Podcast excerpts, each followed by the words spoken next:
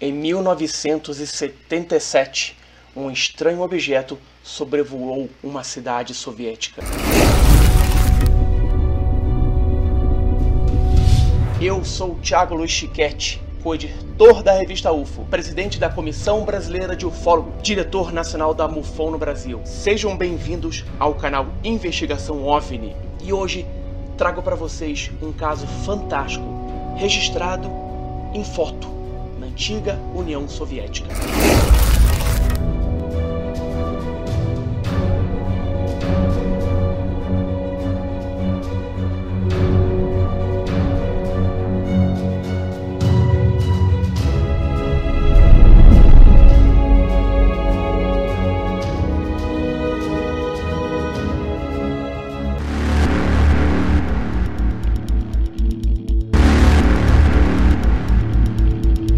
1978, o jornal Pravda do Partido Soviético publicou, sem censura alguma, uma reportagem informando que uma intensa e radiante estrela, parecida com uma água viva brilhante, ficou parada sobre a cidade de Petrozavodsk. Isso mesmo, esse objeto teria se movido lentamente acima da cidade, jogando raios para baixo, como se fossem tentáculos foram milhares de raios jogados em cima daquela cidade. Um pouco depois, os raios pararam e a fonte mudou a sua intensidade e brilho, indo em direção ao lago Oneskoi.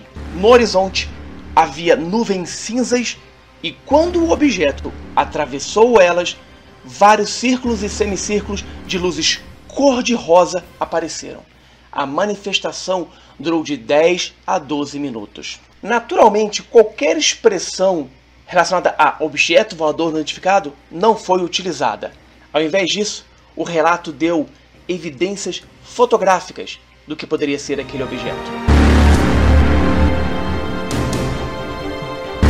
O evento teria acontecido no dia 20 de setembro de 1977, mas somente em 1978 é que ele foi publicado os moradores da cidade de 185 mil habitantes, capital da então República Autônoma Soviética da Karaleia, viram uma luz surgir entre as nuvens por volta das 4 e 5 da manhã. A luz em forma de estrela desceu de forma espiral, tornando-se uma esfera. O objeto então reduziu a sua velocidade e ficou sobrevoando um mesmo local por mais de seis minutos. Se alguém até aquele momento não havia notado aquele objeto, agora era impossível não ver aquele show de piroctenia que ocorria nos céus sobre a cidade.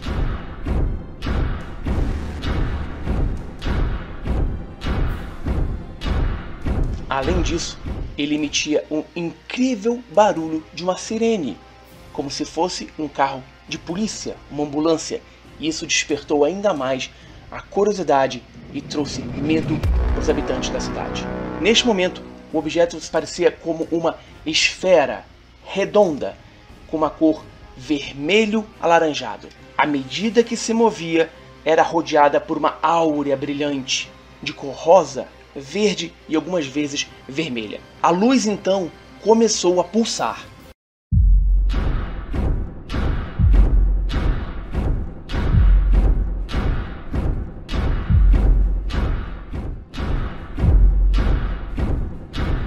Um raio de luz foi disparado debaixo dela em direção à cidade, como se fosse um telescópio, seguido por outro, mais fraco.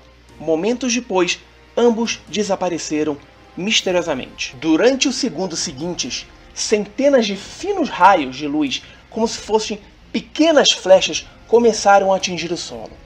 O que era um show aéreo visto por milhares de pessoas tornou-se um pânico generalizado. As pessoas corriam de um lado para o outro, dizendo que era o fim do mundo. Um correspondente da agência de notícias russa, TASS, Nikolai Milov, entrevistou centenas de pessoas após o ocorrido. Ele disse que elas pareciam ter ficado doidas, perturbadas com aquela visão. Muitas pessoas tentaram suicídio.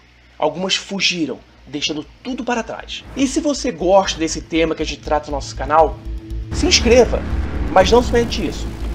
Para você receber todos os vídeos que são publicados aqui, você tem que seguir quatro passos. O primeiro, se inscreva no canal, claro. O segundo, marque o sininho, o lembrete. Mas não é só isso. Você também tem que curtir todos os vídeos do canal.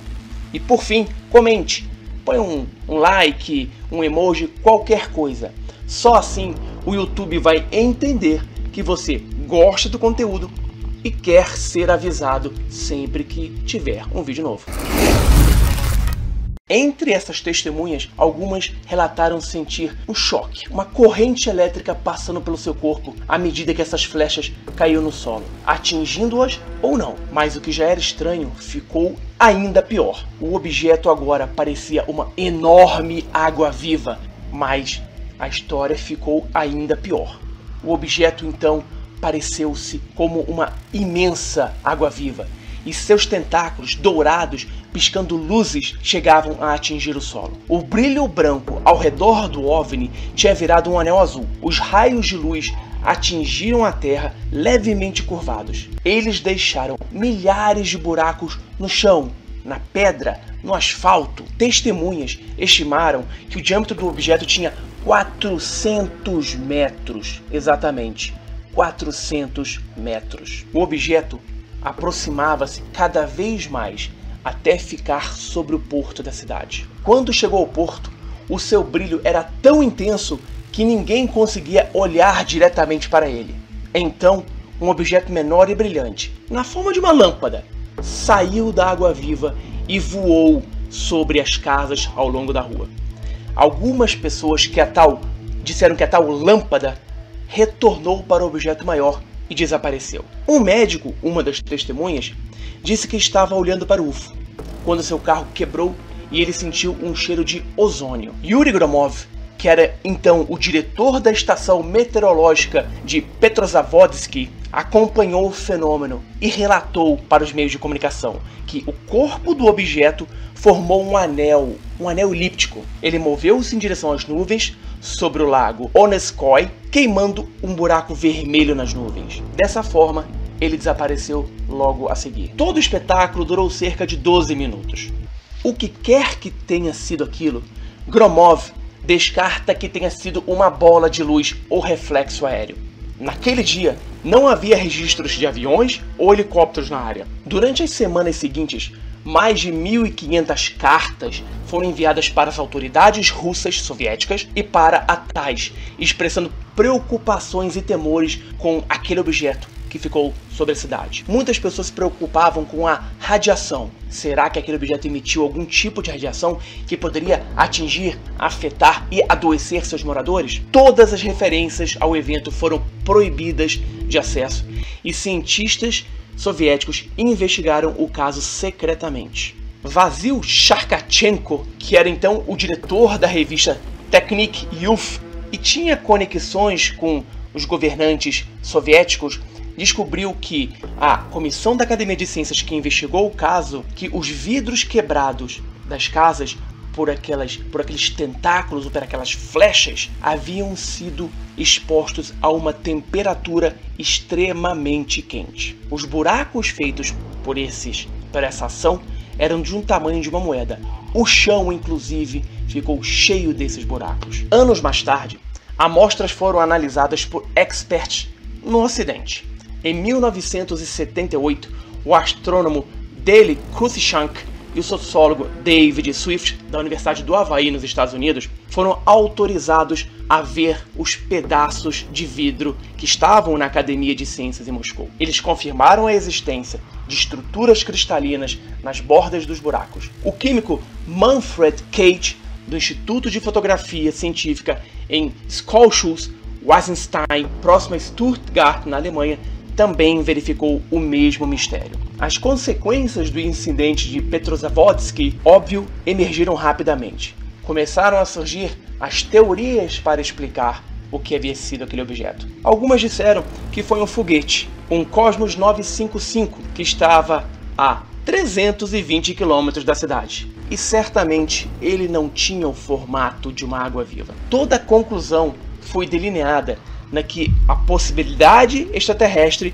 não fosse considerada. Mas W. Muglin, presidente da Academia de Ciências Soviética, revelou anos mais tarde sua insatisfação pessoal sobre os resultados.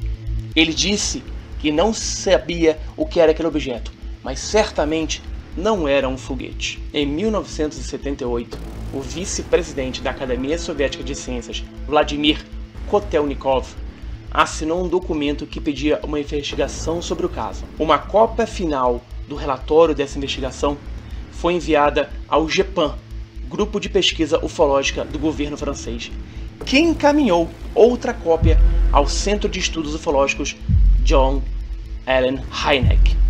E o cientista da NASA, Richard Haynes, afirmou que este documento era a maior prova da existência de objetos voadores não identificados no nosso planeta. Então, gostou desse vídeo? Se você gostou, dê seu like, comente e compartilhe com seus amigos. Até a próxima, um abraço.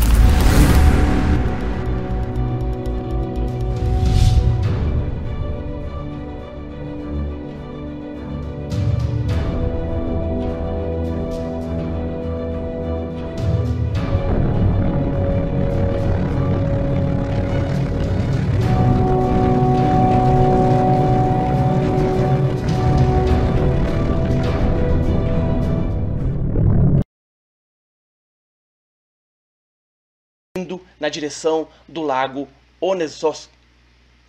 Indo em direção ao lago Ones. Cara, esse nome é difícil, hein?